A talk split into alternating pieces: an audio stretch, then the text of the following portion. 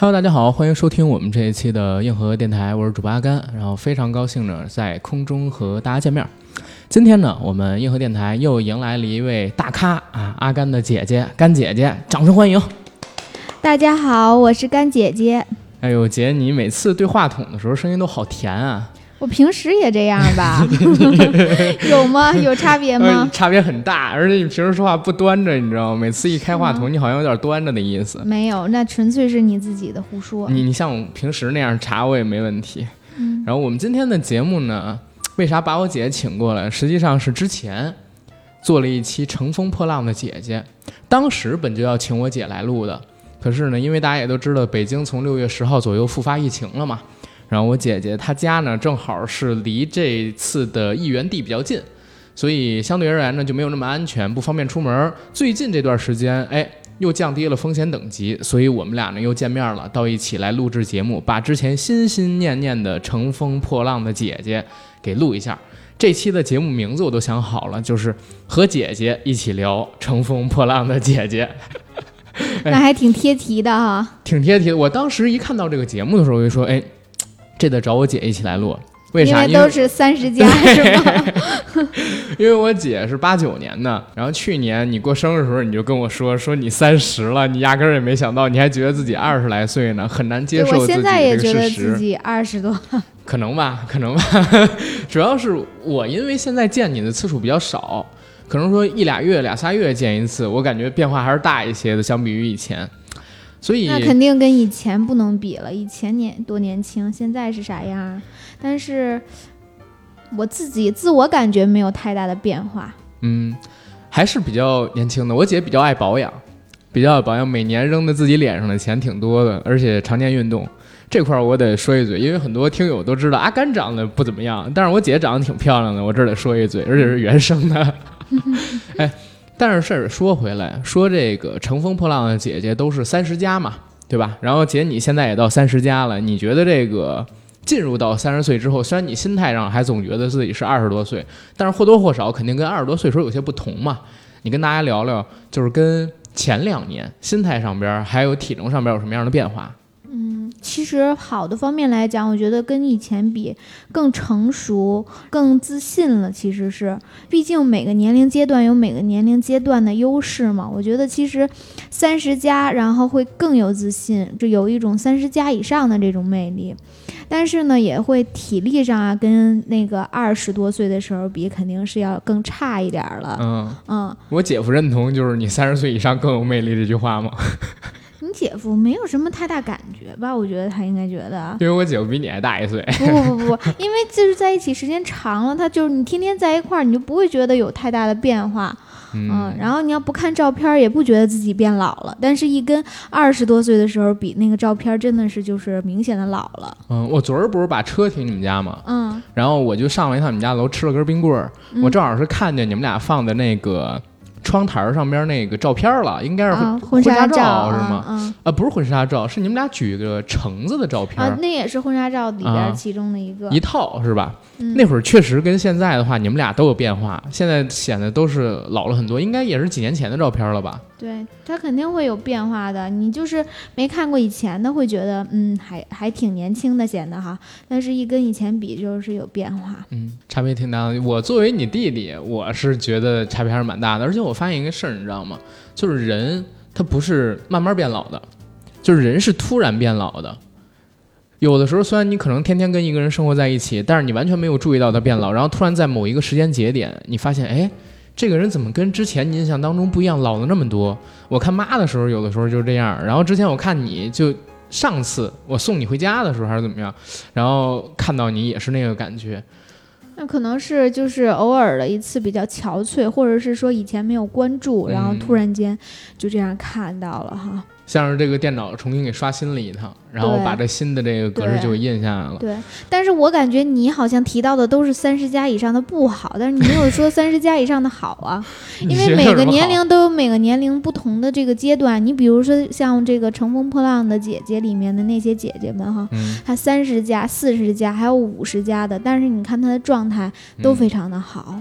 是，但是普通人咱不能跟明星比啊，这个是真的。对你肯定不能跟明星比，你的状态不一定有他好，但是你也可以在你这个年龄阶段活出这个年龄阶段的一个精彩。怎么分别年龄？以前我不太会分别，就是现在我知道怎么分别了，尤其是分别就是女生的年纪，娱乐圈里边那些人，其实你是看眼神儿。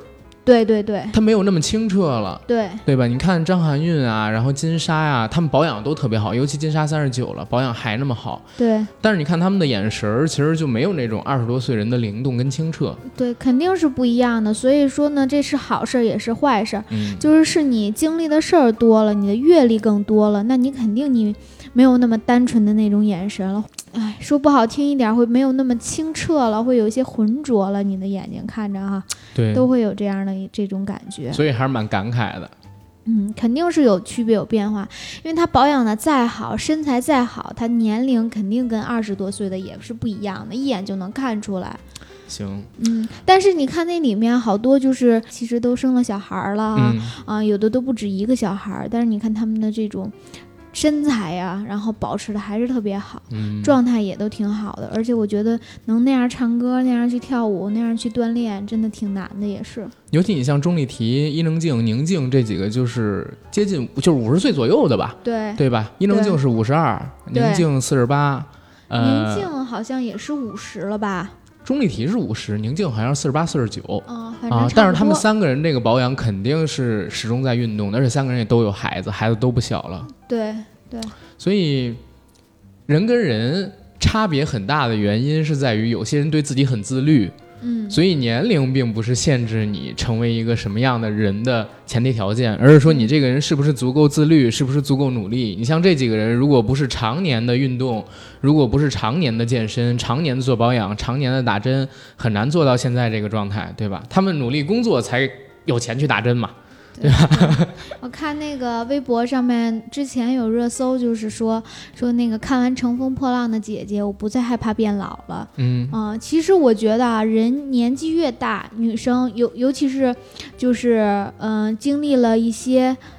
嗯，怎么说呢？就是说有一些阅历的女生，她年龄越大，然后心态上，然后可能会越好，就是越能接受自己的年龄。我以前刚开始的时候特别惧怕三十岁，但是真正到过了三十，到现在这样，我觉得也没什么可惧怕的了。因为二十岁有他二十岁的优势，我三十岁有三十岁的优势，四十岁有四十岁的优势。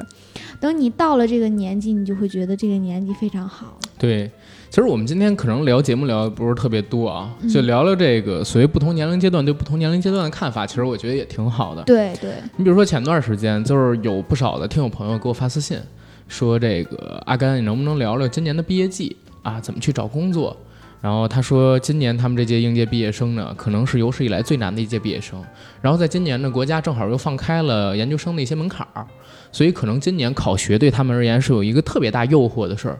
他们想自己到底是今年选择考研，然后晚踏入几年社会呢，还是说今年就拼一把，哪怕光景再不好，然后也走到社会上边来试一试，来闯一闯。当时问我这个意见，你知道吗？我不知道该怎么回答他。为什么呢？因为我不知道我回答了你之后，你会不会按照我的方式推荐去做？结果做完了之后没有得到好的效果，那我怎么办？我不能对你的人生负责任的，所以我很很难，或者说平时大家经常问我一些问题，我一般都会回答。呃，有的是对的，有的是不对的，但是我都敢说。但是面临到这种，是不是该跟一个人分手？是不是该从原来公司跳槽？是选择读研究生，还是选择去就业？这种面临。人生大方向选择的问题的时候，我从来不敢给我们听友建议，因为我一旦建议了，万一错了，然后你们可能会埋怨我，我也没办法对你们的人生负责任，这只有你们自己才能决定。但是我也想分享一个事儿，就是说，虽然可能说今年就业也好啊，呃，考研也好啊，等等等等的选择很多，然后今年确实人才市场的竞争非常的激烈，可能你们是最难的一届应届毕业生，但是我有这么一个想法，因为过去几年我也上过班儿。然后现在算一丢丢在创业，或者说其他的呃说法吧。我走了很多的弯路，但是我觉得过去的那些弯路，其实对我而言呢，它是有好处的，而且好处非常的大。正因为我走了那么多的弯路，所以可能相比于和我同龄的就比较踏实的，一直在某一个单位里边工作的人，我有更多的见识、更多的阅历，然后也有更多的事儿被我经历过，所以我有面对事情的时候更多的处理办法，然后我也有更强大的内心，能够去迎接这些挑战。所有的经历。不管是好的还是坏的，最大的资本是年轻。如果你才二十岁，如果你才二十二岁，你可以考虑，呃，走到社会上面来试试。我为什么会这么建议？是因为我觉得，如果你不是那种行业门槛比较深的那种圈子类型的工作的发展方向的话，如果你是一个偏向于大众都可以选择的行业，呃，其实考学对你而言可能并不是一个很好的方向。所以在这种前提下，你可以选择到社会上面来试试。但是如果你要去那种，比如说行业门槛壁垒比较深的圈子，那我建议你肯定是以考学为主嘛，对吧？在这个行业里边再深耕几年，然后你再走上社会来，可能要更合适一些。包括你要想上个国企啊，考个公务员啊，去个事业单位啊，这可能他们比较看重学历的地方，考学对你而言可能是一个比较好的选择。但是年轻人，在我看来，如果你不是为了选择这些的话，你可能需要经历更多的东西。所以，哪怕今年比较困难，该尝试就尝试，因为除了你以外，大家都是一样的。二十岁的人可能有这样的机会去尝试，但是三十岁的人也有优势，是在哪儿？就是在节目录制的昨天，我又录制了一期节目，是和我们一个听友推荐的嘉宾。这个嘉宾呢，他之前。呃，在金山软件工作过，九六年的时候在金山软件的北京办事处做北京区的销售代理。其实整个北京区还有全国的销售网络，后来都是他负责的。当时给他面试的人呢，其实就是雷军。他在金山网络干了四年，当时也干到一个比较高的职务，然后做了很多的事务。后来呢，他离开金山网络，也去过百度，也去过其他公司，后来做到国内某一个互联网公司的高层。在二零一三年的时候，这个哥哥。是七六年生人，毅然决然的辞职创业了，结果创业半年血本无归，手里边和合伙人一起组织起来的钱全部在那半年的时间里边花光了。那没有办法，他只能选择以其他的方式继续去创业。但是现在他现在很成功，呃，我不能说他具体是什么，大家得听下一期节目才知道我要跟他聊的具体是什么，然后他本人是谁。但是他现在在全网大概有个八百万左右的关注。抖音上边大概有小三百万，今日头条上边有三百多万，然后还有西瓜视频啊、B 站啊等等的平台上面也都有自己的所谓的粉丝吧，我们可以这么叫。然后这哥哥呢，他自己也有一个自己独立线上线下的产业链儿，我觉得人家是很成功的。但是他跟我讲，就是三十岁的人相比于二十岁的人多的是什么？一个是阅历，一个是自己呢更有底气。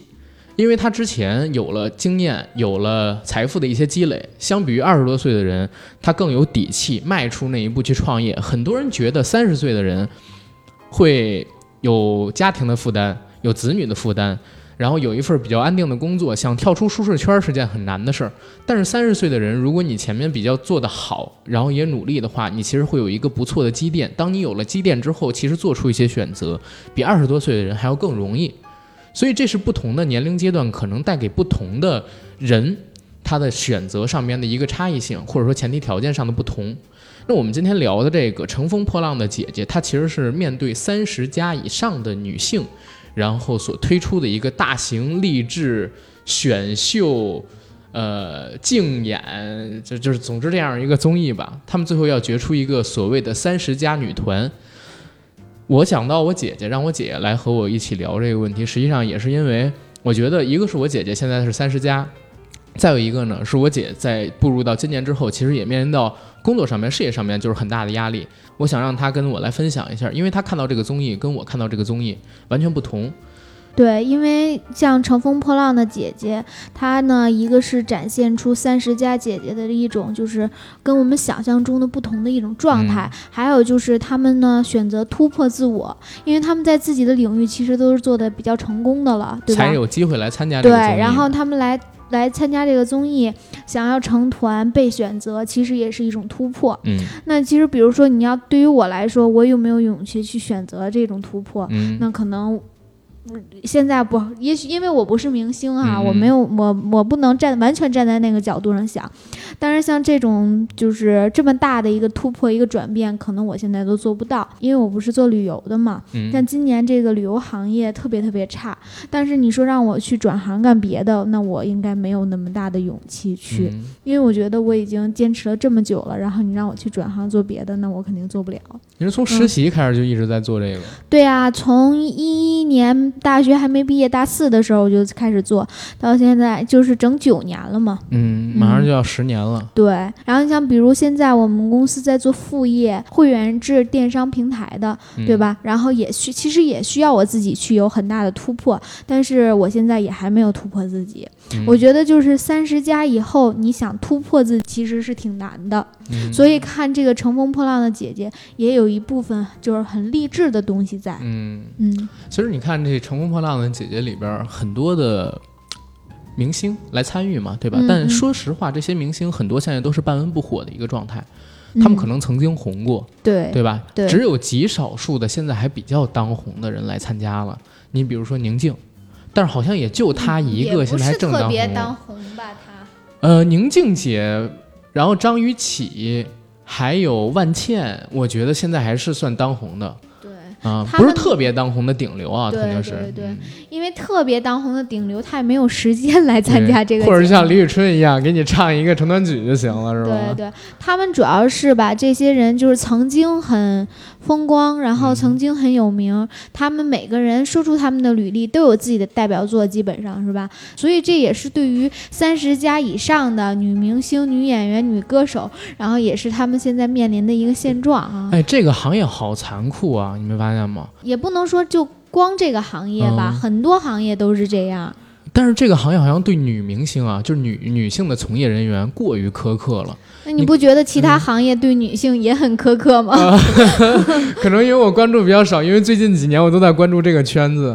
对，因为你三十加以上哈、就是不光是在就是娱乐圈肯定是更明显一些，在嗯其他的行业，你要么结婚，要么面临生子，要么已经生子，那你肯定会对你的事业有影响的。是，你看，比如说我们讲这个演艺圈嘛，我们先以嗯演员为例，如果是三十岁以上的女性，其实她无外乎还是演少女。或者演二十来岁的职场女性，然后再稍微年纪大一点，可能四十岁就得演阿姨、演母亲，或者还得演少女。就是咱们国家的影视剧里边特别缺少三十到四十岁的女性角色，大家偶尔看到会有，但是每年那么多部剧，这么多部剧里边，你按比例来讲，讲这种年龄阶段的女性，包括职场女性的这种角色，太少太少太少了。因为素材太少吧？你说三十到四十、四十五十之间的女性，那她肯多肯定更多的是围绕家庭的会哎，会你还。真是真是给我提供了一个点，哎。嗯哎，你知道以前我一直都是跟人聊，我包括我跟几个朋友，我们也在聊，嗯，就是我们看到消息也是，就是国内对于这类的题材比较少，但是你跟我讲，可能这个年龄阶段的人在社会上边的现在比较少，有很多都是已经围绕在家庭上边、社会上边承担的责任或者说功能性少了一些，所以缺少这样的题材去做。对，因为她在社会上，你三十四十、三十四十、三十多、四十多的女性，她肯定有孩子有家庭，她不可能像二十多岁的那种，就就是那么努力、那么全身心的放在工作当中了。嗯她也许也也会全身心的放在工作当中，但是呢她因为有家庭，嗯，然后肯定会有影响，而且呢，就是现在毕竟中国对于这个女性的这个束缚还是挺多的。嗯如果是全身心的放在工作当中，不结婚不生孩子，其实也有，有。那就是大龄青年、大龄女青年的那种题材了。以前我们领导就是啊，我们领导四十多岁去美国代孕生的孩子，对呀、但是这这种就是首先说社会会对他有一定的这种，大家嗯，会觉得、对这个他不结婚呀或者怎么样的，嗯。然后他即使工作做得再优秀，嗯。然后肯定也会那个对。就是有一些想法。嗯，当时嗯。我们那个领导，她有老公，她老公还是呃一个设计师，很知名的一个设计师，就是做建筑设计的。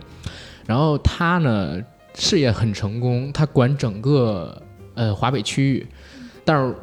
有的时候，我也我也批评一下自己啊。有的时候，那个时候，比如说晚上我们去吃饭去喝酒，因为领导你们也知道比较苛刻，经常会批评我们呀，然后开大会的时候非常严肃啊。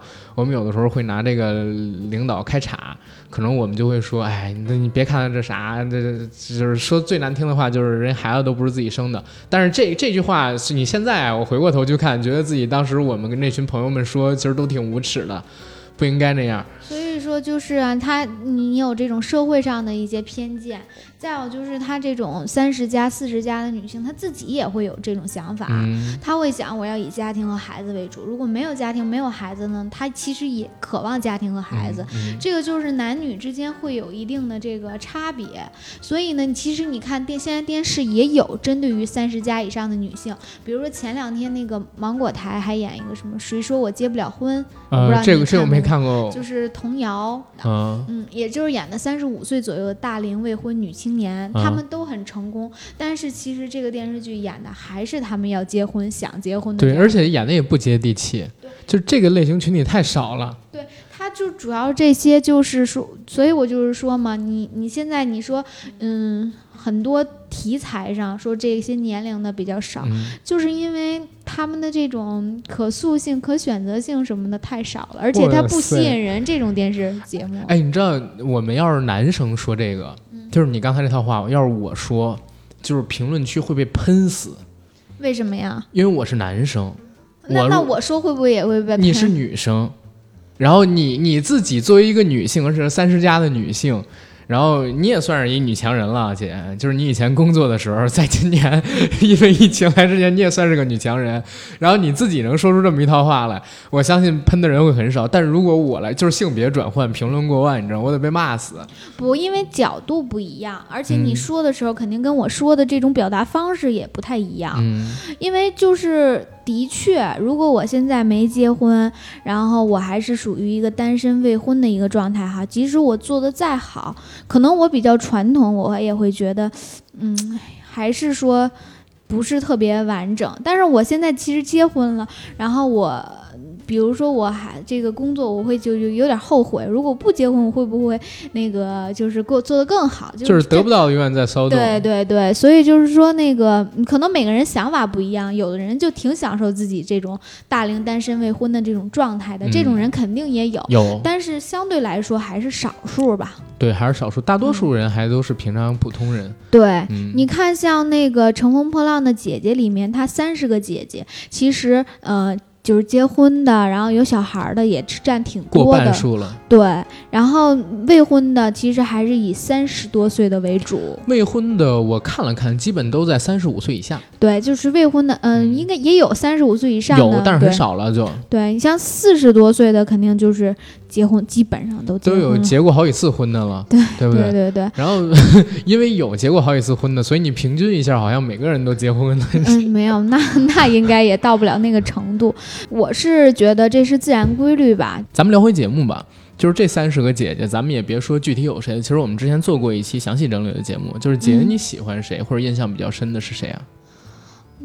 嗯，说喜欢谁，我就是这么一想，这一圈里也没有我特别喜欢的。哎，你不喜欢金莎吗？咱俩小时候不还看着《十八岁的天空》吗？我不是很喜欢她，我觉得她蓝菲林啊，我觉得她性格什么的都太一般了，就是她没有什么特点。所以你看，现这个金莎在这里边的表现就是很很普通，很普通。嗯，然后她的那个就是观众喜爱度很低。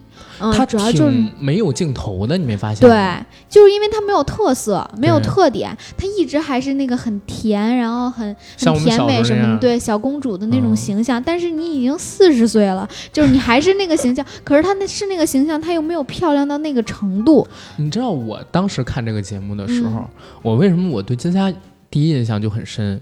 是因为我小的时候看她，然后其实引起几波回忆杀。对，包括上期那个《乘风破浪的姐姐》，我用了一个片头曲，用的片头曲是 Miss A，就是思念那个女团，当时那个 Bad Girl Good Girl。嗯，然后我用来做片头曲之后，在上一期节目的评论下方，就好多人问我这首歌是什么。我我我真的都懵了，因为我一直觉得这个节目里边不是出现了两个女生，一个叫孟佳，嗯，一个叫王菲菲嘛，啊，然后他们俩呢是二零一零年在韩国 JYP，就现在王嘉尔那个公司出道的一个女团叫 Miss A，然后这首呃呃，You don't know me, you don't know。但我也没有听过这首歌。那首歌当年，哇塞，就是大街小巷全都在唱。他们当年就这首歌是出道歌，然后是横扫了韩国所有的乐团颁奖典礼，然后也是那年靠这首歌拿到了呃，好像是最佳新人吧。然后在国内的话，这首歌还翻出了中文版。然后，但是是十年前的歌，一零年的歌啊，也特别火。所以这一次，你看第三期他们聚会的时候，当时被沈梦辰他们 Q 了一下，两个人又重新跳了一段这首歌，然后大家还引起一波回忆杀，然后许飞他们还拿着相机就各种的录。但是我突然之间发现，就大家根本就不记得他们是谁。韩国的这种，嗯，可能说偶像团体这种明星流量艺人的代谢比国内可能还快，这些姐姐。像孟佳跟王菲菲，我相信他们俩今年一个三十一，一个三十二，就这么点岁数。但是他们回国已经五年了，然后解散都已经有几年了，出道已经十年了，然后具体的活动已经消沉好几年了。就是大家对于他们基本上是一个陌生的状态，对于他们当年就是红遍全球，真的是红遍全球啊！那首歌都已经不记得了。所以我其实说实话，我有的时候也在想，是不是里面很多的姐姐是我当年可能说。我记性好，我还记得不是因为你比较主观，你知道吗？因为你有你的年龄所属的这个年代的一个局限性。所以后来我就在想，到底是不是因为就是可能这个东西我知道，但是别人不知道。然后我会以为他很火，我刚才是这个意思，所以我会觉得他很火，肯定肯定会有，所以会有这样一个看法。对，包括呃，其实上一期节目我们还聊到万茜，对你，我我听了你你姐夫听你那节目，我听了，你说觉得万茜特别火，然后我其实那句那个你知道怎么回事吗？那是让九哥拱起来的。嗯，九哥觉得就不太了解他，他不。他不知道，对，或者说他只听过万茜的名字，他没看过万茜演的戏。我当时我说了，我说万茜在国内基本上是前五十，但是他那个话一怼一顶，就变成了就，我说我说前五十还不够火吗？如果你是影迷的话啊，你真的会比较喜欢万茜吧？因为她在国内这个影迷圈的口碑，在三十加这个女性里边是挺好的。你看，因为我看那个《乘风破浪的姐姐》里边那些姐姐们都很喜欢她，对她人气很高。但是她对于普通大众，就一般人来说，所以前五十嘛，我那天说的是前五十。所以万茜这个东西，可能说也是给了我一个启示，就是说不能拿我自己的标准去衡量大众，因为有的时候我知道的东西，可能大众不知道。是这样一个状态，但是我也挺奇怪的啊，就是这些姐姐里面，万茜是喜爱度是第一的。对啊，对，就是我觉得我我本来没以为她会是第一，我没觉得她有那么火吗？首先，我觉得是这样，万茜之前是因为万茜的作品基本上是集中在大银幕，这首先是第一点。大银幕的话，作品是有门槛的，你得花钱才能看。她好像近几年演过的唯一一部电视剧是《猎场》，跟胡歌一起演的。然后她演的那些电影。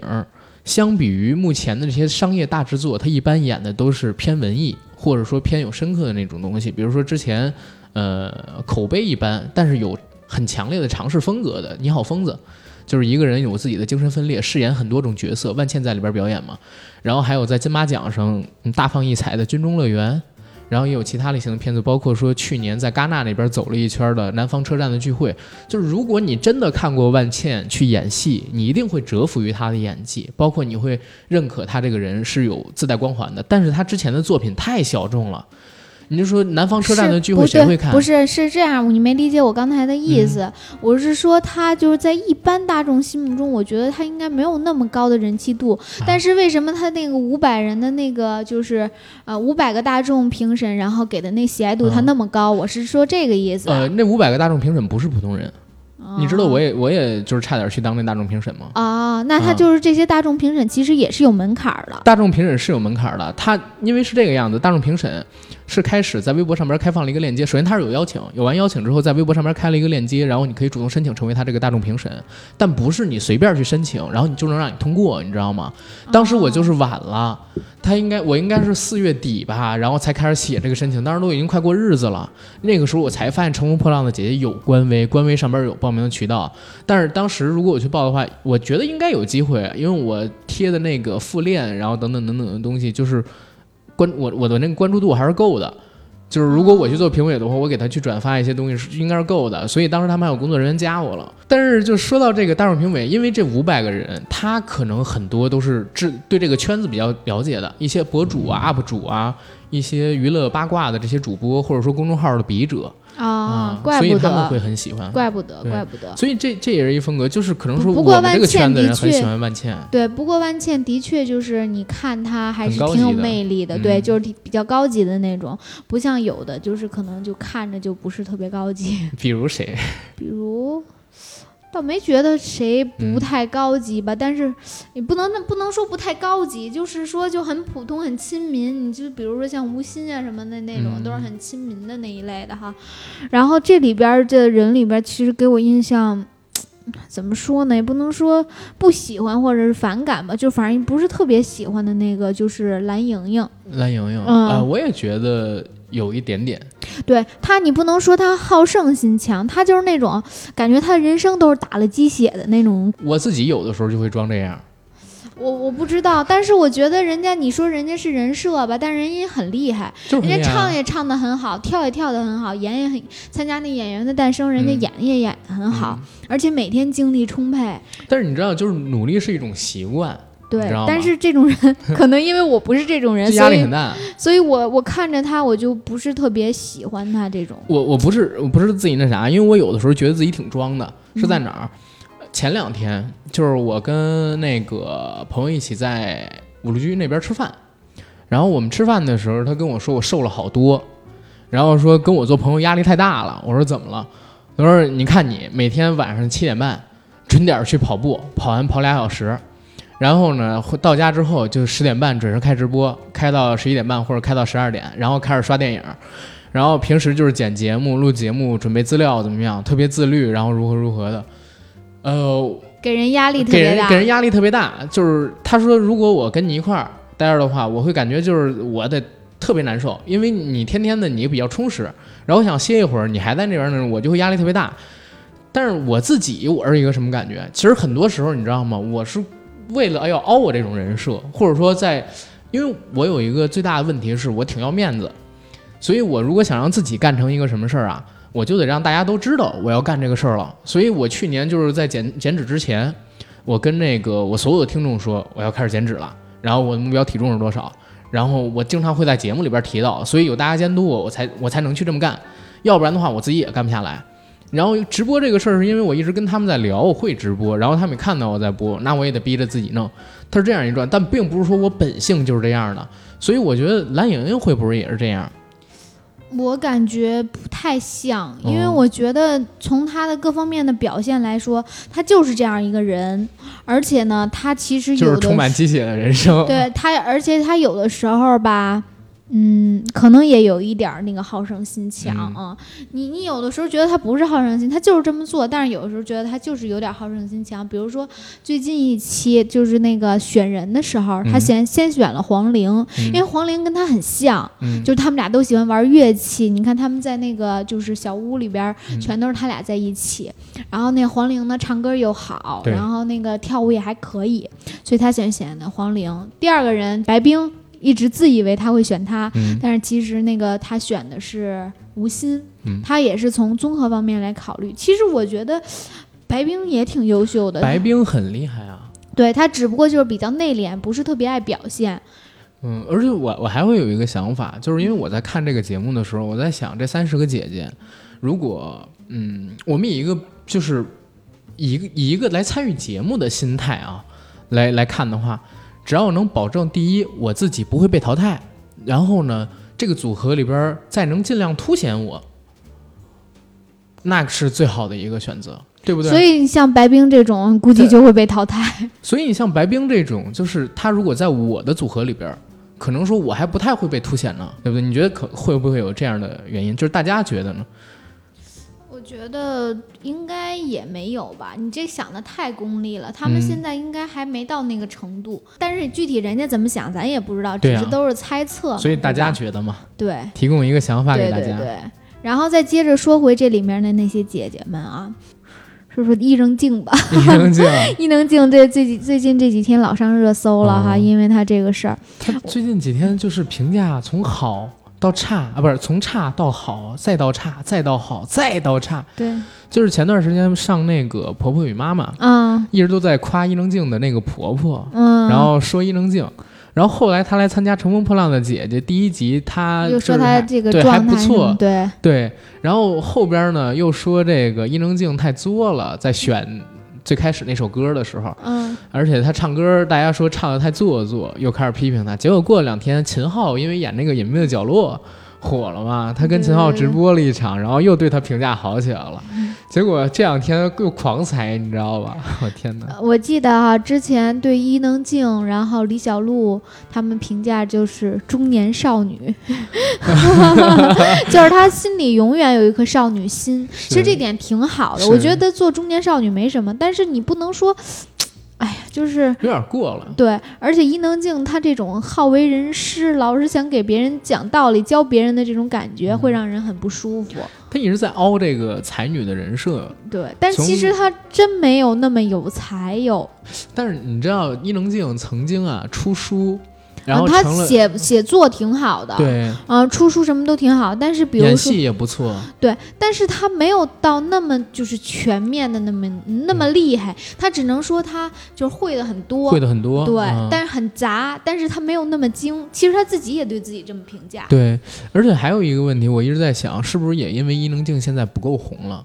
如果一个人足够红，然后他又会这么多东西，这些都是他的优点。当一个人不够那么红的时候，他再以这样的一个人设来标榜自己，然后他的种种不足都会被凸显出来了。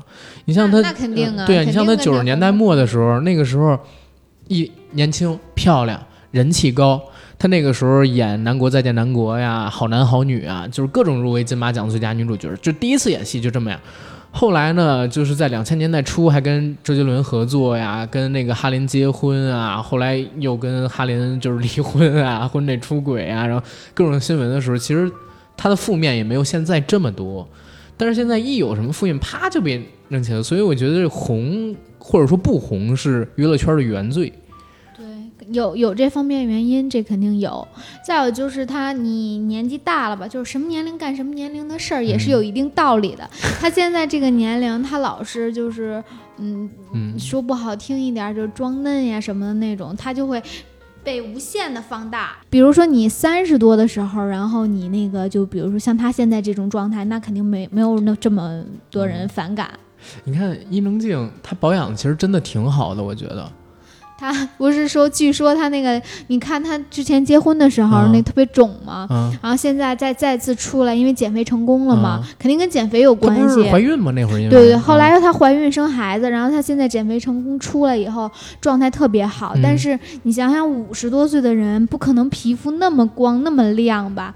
所以好多都说她做线雕，说你看她侧面那个脸会有一条凸起的你们女生就聊这个呀？没有没有，我就是有时候看微博呀，然后看那个知乎啊，就会有有这种评论。我都不知道什么叫线雕，我一直是以为针打的够足，但是他又跟打针那种脸不太一样。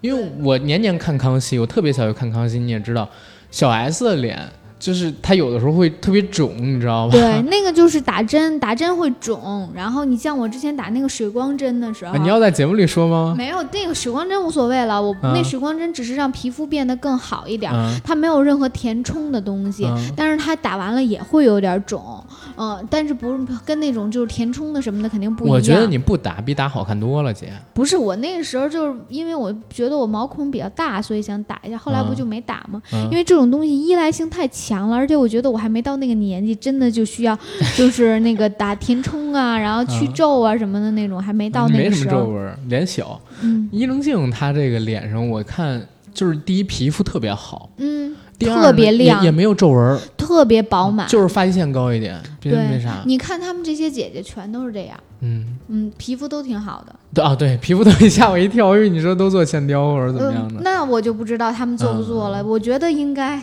有一部分会做吧，我觉或得应该多或少。就是正常情况下，这个衰老是自然规律，不管你嗯用什么样的护肤品、化妆品，不能跟地心引力抗争。对。然后你要是不通过医美手段的话，你一般也达不到那个效果。对，但是无所谓，好看就行嘛，对啊，吧？只要是他对身体伤害不是特别大，我觉得这个是正很正伤害的是常一件事儿。人自己的身体，对吧？对其实他不是人自己有决策权。不是说他伤害谁的身体，就是说，对于这件事儿来说，我是觉得只要它不伤害身体，然后是那种，或者是说伤害很小，一一点点影响那种，就还不如你每天吸那个汽车尾气伤害的大呢。那你就可以去能承受的代价，那就承受。美丽的话是需要付出代价的。你看人家动了，现在在我们这儿看过了，人也挺好看的。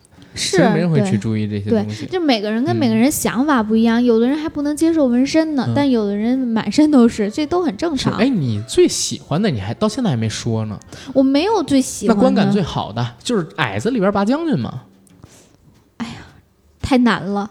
我跟你说，我是这样一个人，你要让我特别特别喜欢一个什么东西的时候很少，一般都是只你要说我讨厌什么，我能给你说出来，就是不喜欢什么能说。嗯，我就感觉我特极端。就是我喜欢的特喜欢，然后讨厌的就特讨厌，而且我一喜欢就一大批，讨厌就一大批。那你喜欢谁，讨厌谁啊？比如刚才说的金沙万茜，我就挺喜欢的，因为金沙其实说实话，金沙确实在这节目里不出彩儿，但是就是因为我的童年记忆嘛，我小的时候就是年年暑假那会儿十八岁的天空就在播，咱俩在客厅看，然后还有那个呃宁静，其实我也算是喜欢的。小的时候也老看他那个《阳光灿烂的日子》啊，然后《大辫子姑娘》啊，《黄河绝恋》啊，什么《红河谷》什么的，然后还有其实张含韵我也挺喜欢。张含韵小的时候，她酸酸甜甜就是我。对吧？对对对，张含韵，我觉得张含韵现在状态挺好的，真的特别好，比以前状态好多了。而且她现在就是那种以前有点土，对，就是现在就是也挺有魅力的，然后还挺漂亮的，然后反正就感觉还挺好的，气质也还可以。是，然后还有再说最后一个的话，可能就是王菲菲，因为我我是真的那会儿。还喜欢过他们这个组合，你知道吗？嗯，我觉得王菲菲也也挺好的，她的这个跳舞、唱歌的水平也都挺高的。毕竟大厂出来的，对对对，现在的那个她的身材是我特别喜欢的那个，然后状态也都挺好的。因为他们可能王菲菲跟孟佳，他们俩其实就是国内目前啊，如果你要是论女团的能力水平的话，我觉得如果论单人，他们俩能排进前十。孟佳应该稍差一点吧？呃，孟佳是当年的团长，哦，就他们俩，因为因为已经太久不在这个大家面前出现了。当年他们俩是 JYP 唯一的一个女团，就是这那个 JYP 是每代一个女团，嗯，然后他们俩人在韩国算二代末，在国内的话算成第三代女团。然后他们当时的那个女团在韩国，呃，也不能说一直特别火吧。要是火一直火的话，也不会解散。但是他们出道就是最火的，然后后边其实人气就一直在降。但是当时他们既然能出道，所以他们整体的实力是特别强的。国内因为没办法跟韩国这些艺人他们的整体实力去比嘛，这些流量艺人的话，所以如果你论这些偶像团体，包括火箭少女一零一也好啊，还有现在的这个。创造一零一二零一零二零二零二零二零不也出了一个新的女团吗？我觉得这里边没有人，没有人能跟孟佳跟王菲他们俩巅峰期的实力去比。实力真的是很强，国内的那个比不了的。练习生制度跟韩国还是差太远了。对，你看他们两个人，那个刚才我说的 Bad Girl Good Girl 已经是十年前的曲子，他们俩一五年的时候就回国了，就分开了，五年没跳。然后被大家现场 Q 了一下，结果就整齐划一的跳出那种肌肉记忆，是只有韩国的练习生团队才能做出来的。因为苦啊，因为他们训练的太苦了，对吧？那你说说你讨厌谁吧？我什么叫讨厌？搁你那儿 就是没那么喜欢的，怎么搁我这讨厌？那你说你就是没有那么喜欢，就不我就是讨厌的，比较比较讨厌刘云。因为我很喜欢郑钧，所以我特别讨厌刘云。哎，我发现好多都是这样，讨喜欢郑钧，讨厌刘云。对，因为我我是真觉得，如果没有就是郑钧，他没什么黑点，你知道吗？最起码就是我们这些听郑钧歌的人，你会发现郑郑钧哥没什么黑点。甚至为了郑钧，今年我还把这个《我是唱作人》第二季给看了。但是郑钧唯一的黑点就是娶了刘云做老婆，你知道吗？一下就把仙儿拉成了地上的一个 泥菩萨。而且这个拉他做泥菩萨的人呢，又 low 又俗又矫情又事儿逼，所以我们这群可能说喜欢郑钧的人就特别讨厌刘云，但是他确实挺幸福的，就是被军哥宠的挺幸福的，要不然的话也很难这么自我。那他应该是也很有魅力的，要不然怎么会这样？对对，军哥当年多帅啊！郑钧年轻的时候，如果整个摇滚圈排颜值。就是郑钧的颜值应该能进前三吧，就是九十年代末期，九十年不就是九十年代的郑钧啊，他现在年纪确实是比较的六几年生人嘛。再说一个可能没有那么喜欢的，可能是蓝盈莹。啊，咱俩那个想法差不多、哦是吧？然后，那你对张雨绮什么感觉呀？张雨绮，我我一般都是这样啊，我会因为一个人的作品，哦然后会对这个人那你是带了主。观色彩，很强的主观色彩。对这个没有办法，因为我没见过他们这些人。但是你就单单针对于这个节目里的表现来说呢？单单针对，那我觉得张雨绮也还 OK 啊，就是很符合我对她的一个印象，嗯对就是，不张雨绮要装。还行。我特讨厌装的人，你知道吗对，吗？她就挺，为什么为什么我喜欢万茜？就也说，就是因为我看了她的电影嘛。嗯，对吧对对对。那你觉得就是淘汰走的那六个人，你嗯感觉他们应该被淘汰吗？淘汰走刘云，我是拍烂手掌啊。嗯然后其他几个人怎么说呢？我其实没太关注。其他几个人里，我说实话，我可能关注的只有一个王志。哦，哦，因为演秋雅，哎，对，秋雅，因为这个王志有一段时间，呃，就是我们的听友里边不是有一个当时给《夏洛特的烦恼》做这个美术的吗？做美术指导的，嗯。然后他跟我们就是聊过一一些关于秋雅的事儿，呃，这人还不错，所以我对秋雅印象就比较好，所以他这次走相对而言还可惜一些，啊，所以别人就没有太多的反应。对，因为走的这几个人相对来说还都嗯属于那种没有太大的就是人气然后吸引力，我嗯在这里边表现的很一般。黄圣依有那么红吗？不不，我刚想说还没说完，嗯就是但是我觉得刘云 就应该不至于那么早就走哈。刘云被骂的特惨，你知道吗？对呀、所以他那么早走，我觉得有点儿奇怪耶。我也而且他他是学舞蹈的，所以他应该实力也没有那么差。嗯，嗯，基本功是有，对，哎，但是其实我觉得刘云是不是没打针什么的呀？因为我在看他那个就是演出的时候，特能特别明显看到他脸上好多皱纹，眼角啊皱纹那不。知道了，就嗯可能是这段没 没有好好休整因为，疫情 期间不方对，便打也不一定对。嗯嗯，然后你像那个海陆啥的，嗯就是感觉可能被淘汰的哦，在这儿再给大家道个歉，上期节目把这个海陆给记混了。嗯当年那个《还珠格格之燕儿翩儿飞》，然后呃燕儿翩翩飞风儿轻轻吹，人儿何处归这三部，呃，海陆跟另外一个演员叫李晟，李晟，对我给我把他俩弄混了，因为他俩是一个演的小燕子，一个演的这个紫薇嘛。后来李晟嫁给了尔康，就是那个张益达。对他们俩的孩子，现在不是也在上那个综艺《婆婆妈妈》吗？对，然后他们两个今年好像在《爱情公寓五》里边合作了一把。李晟演了一趟张伟的岳母，就是那个岳母过来演的一场戏啊。那还不知道。啊，他俩感情特别好，但是上上一把我把他们俩弄混了，所以在这跟大家道个歉。海陆不是于晓彤的前女友吗？海陆跟于晓彤啊，嗯，对，那么不那好搭呀？对是不搭，还不如现在那个于晓彤跟陈小云搭呢。嗯，于晓彤，诶，于晓彤，我是看着她突然之间就变得特别成熟了。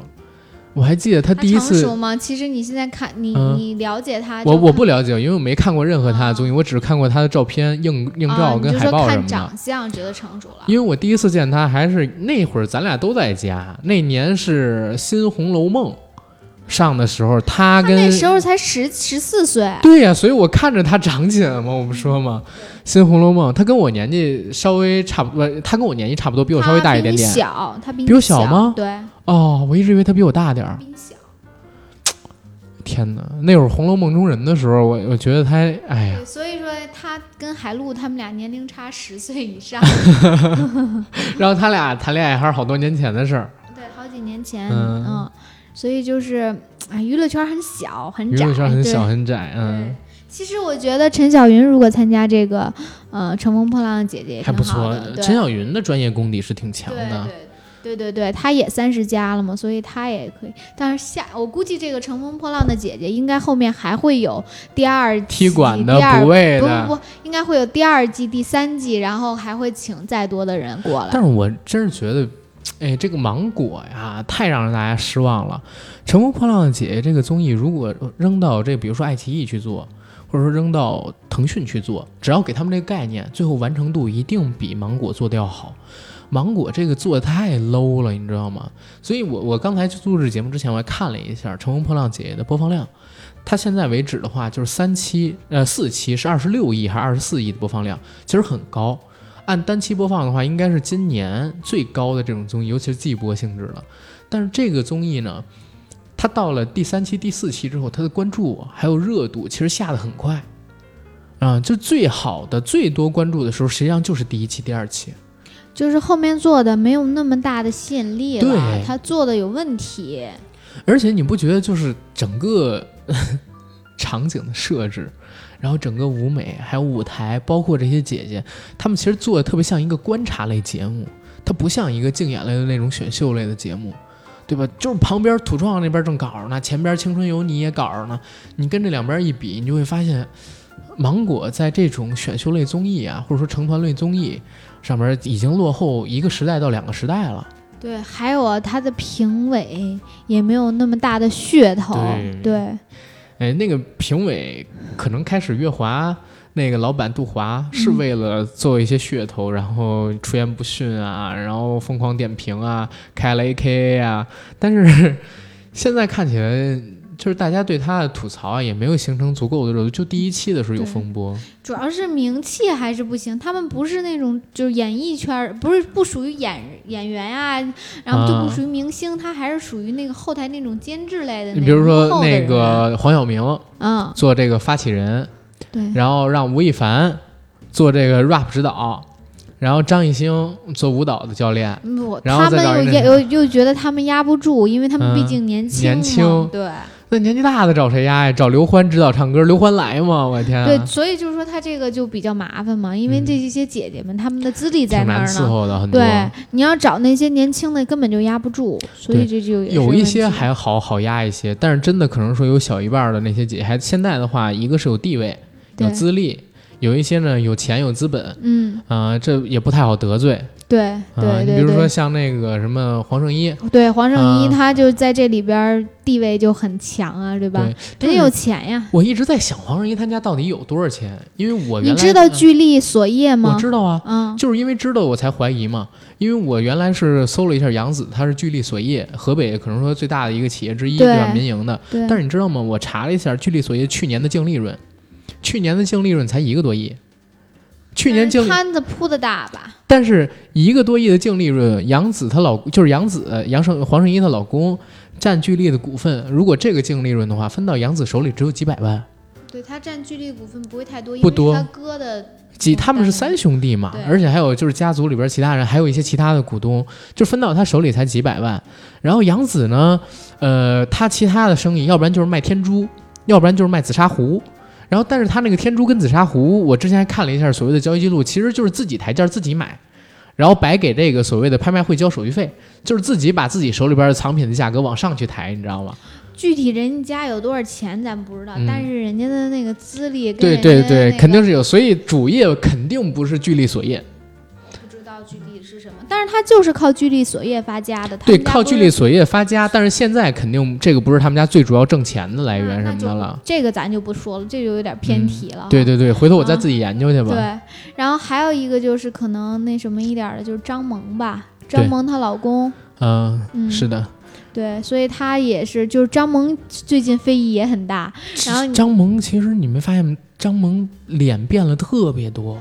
跟他那个就是选选美的时候比，神话的时候比都差特别多。对他具体咱就不知道人家是怎么弄的了，但是他就是在这边，你你看那微博热搜，他最近也老上，说每天这个张萌的就是工作就是说话说话说话道歉，说话说话说话道歉，就这样。关注，你可以去那个微博热搜看看，因为他总是就是在这个节目里，他镜头其实挺多的，是，而且他说话说的也挺多的，对，然后。就尤其第一期表演的时候特别亢奋的那个状态，后来他就道歉，发视频道歉，然后后来又有又说什么，然后又发视频道歉，就是非得给自己找热度。也不一定是找热度，可能跟他的职业啊什么的也有关系啊。他制片人，制片人对，但是也不跟也不知道人家是不是有炒作的成分在。嗯，张萌姐不太了解她，我就看过她几部戏，一个是《神话》，一个是《离婚律师》，后边就没看过她的戏。就最近前一段安家不是很火吗？安家没看。嗯，他在里边。我看了一集，我觉得不好看，我就关了。啊，我一直看安家着，他不是在这里边演，或者是就是之前这最近他演的挺多的，就是都是。是她老公那个有关系的那种嘛。她当制片的，她就好多她都演。就是找了一个好的老公，然后呢，在这圈子里边的地位相比于之前上来了。对他自己也挺有能力的，应该也是啊。他他不是在澳洲留学，是澳洲吗？还是哪儿留学的时候参加选美比赛？呃，这个我真的不清楚，我只能说我不清楚。我只知道他得过选美比赛的冠军，但是他那个他那个学校后来就是也有人扒过，就是这个东西我就不清楚了，所以咱们就不不聊他学历这一块的事情。对对对，就是他在这个节目里是很活跃的一个。你觉得这个综艺它相比于就是其他国内目前的这种，比如说《婆婆与妈妈》《妻子的浪漫旅行》啊，或者说一些其他类的综艺，有哪些不同？针对于女性的，它不能跟那些比，它只能跟就是选秀类的，跟那些比的话，它肯定是就是那些都是一些家长里短。你做妻子，你已经结婚了以后，你那个状态，这个呢是说你。嗯，针对于三十加的姐姐，然后你在这个呃是工作中的一种状态，就是说你突破自己的一种状态，跟那个是完全不同的角度的。对。然后他呢又跟那种比如说什么创造营二零二零或者是创造一零一那些选年轻的小女孩的那种选秀节目比，对你只我觉得跟他们比可能会有更多的这种差别。呃，我为什么会问这个问题？是因为我我最近也在就是查一个东西，就是。看目前最近这几年国内比较火的综艺都有什么？嗯，除了像是大型，比如说街舞啊、嘻哈呀之类的这种爆款类的，我们放到一边去。就是推出来之后最不容易出错的节，你知道是啥吗？其实就是针对于你们这种八零后女性的家长里短的这种综艺，比如说。呃，妻子的浪漫旅行，比如说婆婆与妈妈，比如说我家那闺女，比如说我家那小子之类的这种。我家小两口。对，我家小两口，呃，包括我都看过。对啊，你都看过吧？我就在想是为什么？后来我发现有一个问题，就是中国大陆的八零后女性在最近这几年就集体步入了婚姻生活。九零后也陆陆续续。我我知道，但是为什么我要把这个单独拿出来说？是因为八零后是中国第一批。习惯用手机也好，在网络上边也好，然后去看视频的人，去看综艺的人，而且这一批人里，就是相比于七零后，女性在家庭中的这个话语权要增加了很多，而且女性的消费能力也提升了很多。所以就是在最近这些年里，针对于你们这个类型、这个年龄阶段的女性的综艺，你会发现特别的多，而且以后可能也会越来越多。因为你们相比于七零后的女性，可能说都有自己的工作跟事业，七零后还要比肯定，如果按这个家庭主妇的比例来讲，要比你们高很多，对吧？比你们八零后要高很多。然后你们相比于九零后、零零后，你们有消费能力。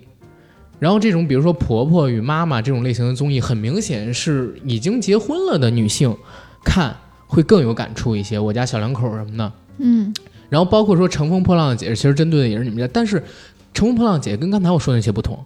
刚才那些还都是家长里短，是在一个平静生活里边专注于家庭，三十岁女性之后的这种故事。但是《乘风破浪的姐姐》呢，是针对于你们这个年龄群体，在事业上，或者说在工作上，它的一个更好的意向的一个中呃一个概念的集合，你不觉得吗？对呀，是啊，所以他的这个角度其实还是挺新的，特棒的。对，然后他这个热度这么高，然后被炒得这么好，也是有关系的，跟这些。最开始我是想，大家可能是看烦了一零一，看烦了青你那种类型的选秀，那后来我才发现，其实不仅仅是大家看烦了这些，更有一个呢，年轻人有恐惧，就是对三十岁以后的恐惧。对。然后三十岁以后的人呢，需要有一个记忆力。对，然后有一个东西来为自己证明。其实这个时候，这个综艺的切入点它是特别好的，天时地利人和角度特别好。对对对，天时地利都占了，人和没占。就是在这个综艺的，我最起码看到这四期里边，我是觉得芒果的制作太差了。它跟就是爱奇艺还有就是腾讯，肯定还是有一些一定的有差距，有差距，差距的。对，但是这个也是很正常，就是而且我觉得他做的也还不错了。现在看，嗯，对，就是芒果的平均水平，但是这么好的概念，还是或多或少觉得有点可惜。我这对他可能也是刚刚开始做，然后也得再慢慢的再再那个成熟。哎，你觉得这一季能出道的有谁？出道啊？嗯哼。蓝盈莹，嗯，张雨绮，为什么说一个叹一口气，说一个没有没有，我就是在想啊，蓝盈莹、张雨绮，嗯，看看还有谁呀？宁静，嗯，宁静应该有，应该有，宁静，没准还有黄圣依。黄圣依先不一定，得看最后吧，看他是不是带资进组。嗯，然后万茜，万茜，嗯。嗯，然后还有谁呀？我觉得金晨也没准算一个。哦，金晨肯定，我觉得肯定能进。对，他长相啊，各各方面实力都还可以。是的，这五个了，再说俩吧。还有谁呀？我一时想不起来都有谁了。嗯，我其实觉得王菲菲可能也能成一个。王菲菲，王菲菲，王菲菲，孟佳璇，孟佳真的悬。嗯，王菲菲应该可以。然后沈梦辰没准儿。沈梦辰，一共几个人呀？也我就按七个来算，我不知道最后决几个，但是我就说七个。我觉得沈梦辰悬。嗯。想想。吴昕应该是不行。吴昕不行。嗯。嗯，你就说不行的吧，像说不行，玩不行的像吴昕啊，像那个那那谁，什么叮当啊都不行。呃，黄龄也不行。叮当、黄龄、袁咏仪这些肯定，我在我看来是稍差一些。啊那个那个嗯嗯，啊，那个年纪大的 叫啥来着？钟丽缇。对对，钟丽缇应该然后白冰也不也不太行。不行。嗯，黄圣依的话待定。对吧？然后那个伊能静老师现在看来也不太行。对，嗯，然后王丽坤也不太行。叮当我说了吗？说了，叮当你刚才说了，然后丽坤老师应该也不太行。对对。然后你怎么一看都是悬的呀？你你不是说现在 还有郁可唯？郁可唯我觉得应该也。郁可唯我觉得应该不会为成团走。郁可唯现在单人挺红的。对他应该不会成团。嗯，他来这就是为博热度嘛。金莎应该也成不了。金莎应该成不了。对对，嗯。也差不多吧。还有张含韵，张含韵有可能是在成团里边的吧？我觉得。但是他观众的喜爱度比较低，现在，所以我也弄不好。我觉得他应该成团才对。他的颜值也好，或者说按技艺水平也好，对。但是我也一直觉得，就是这次芒果给他镜头也太少了吧。所所以我就觉得他可能选嗯阿朵，我觉得应该也成不了团。阿朵老师肯定是成不了团。对。然后还有，反正也阿朵老师最近好难啊，哎，也就差不多这样了，也差不多这样了。嗯，行，我我觉得其实我们今天聊这个节目挺有意思，找我姐过来聊聊这个三十岁的女生，然后怎么看乘风破浪的姐姐，其实给了我不少新的想法。包括其实你知道吗？我姐能说很多话，像我就不能说，然后也给阿甘一些新的概念，以后可以在节目里边跟大家多聊一聊。